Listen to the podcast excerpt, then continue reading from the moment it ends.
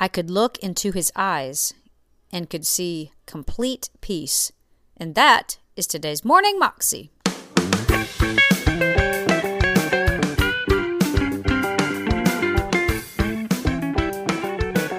Welcome to the Morning Moxie Show. I am your host, Alicia Sharp, and today on the show is Testimony Thursday.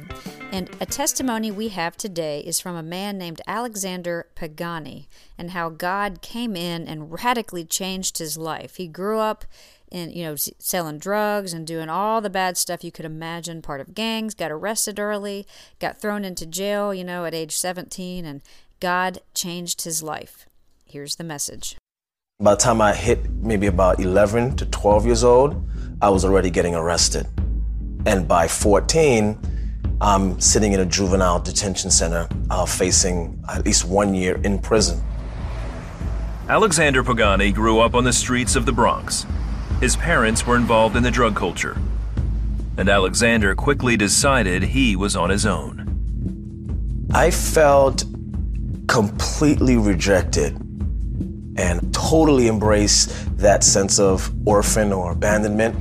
And I just lived for myself. Like it's just me, and I'm gonna do whatever I have to do to survive just me. For Alexander, survival meant joining a gang. It appealed to me because it was an outlet for me to express total anarchy. His goal was dominance, so he lived life to the extreme. I remember exaggerating that street lifestyle when I didn't have to, um, or feeling like I did have something to prove. So if I was going to be evil, I became very evil. Alexander's extended family tried to reach out and reason with him, especially his Christian grandmother. I would tell my grandmother, come on, Ma, don't start with that church stuff. I'll go when I'm ready. By the time Alexander was 16, he was facing hard time for robbery, burglary, and kidnapping. He was transferred to Rikers Island to await sentencing. But as soon as he arrived, he attacked two other inmates. I stabbed them, honestly, for no reason, just to make a statement. He was sent to solitary confinement for nearly a year. The time alone was sobering. I'm 17 years old, and I have nothing. And this is where this is how this ends. I think I was at the lowest that I could be. Alexander's aunt, Vilma, worked at Rikers as a youth counselor. Tell him, listen, you've tried everything else. Why don't you just, why don't you try Jesus? So she began to be my voice of reason because I had no choice but to listen. Here I am. One of the guards at the prison also got Alexander's attention. There was just something about him that really appealed to me. And I said, man, this guy really is, he's really into Jesus. You know, this God thing, he's really into that. I could look right in his eyes and I would see complete peace. I didn't have that. I wanted that. I didn't even know where to start. So I started with the Christian officer. Alexander planned to dispute the charges against him. But when he went to court to be sentenced, something unusual happened.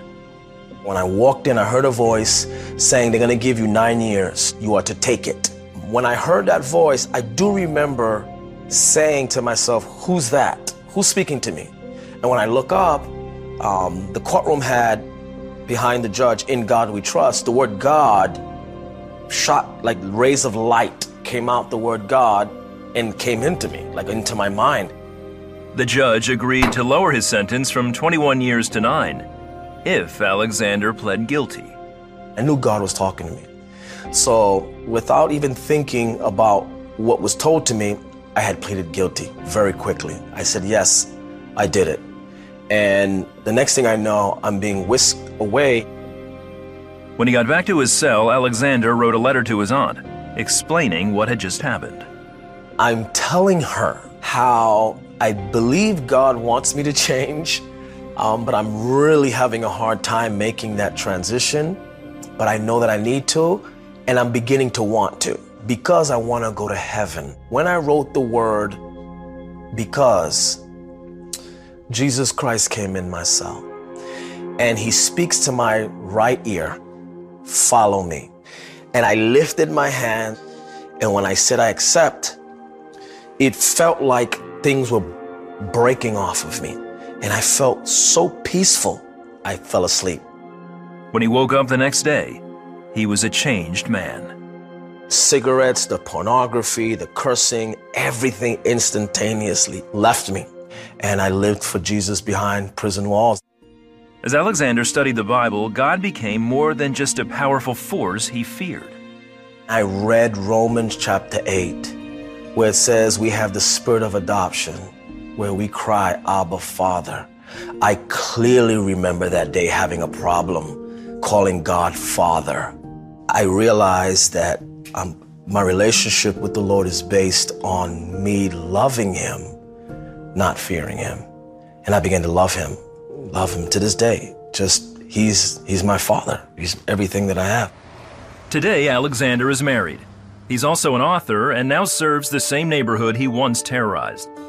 Alexander's family now attends his church, and his Aunt Vilma is amazed at the change in him. Nothing's impossible, especially when God is in the mix. He's a different person. He really is. He really, really is. Make the transition, surrender to the Lord. He'll radically change your life. That was a CBN testimony with Alexander Pagani, and you can find that clip on YouTube if you search under Alexander Pagani's testimony. You can also find out more information about CBN at cbn.com. Have a great day, and I'll see you again tomorrow for Fun Friday. Bless.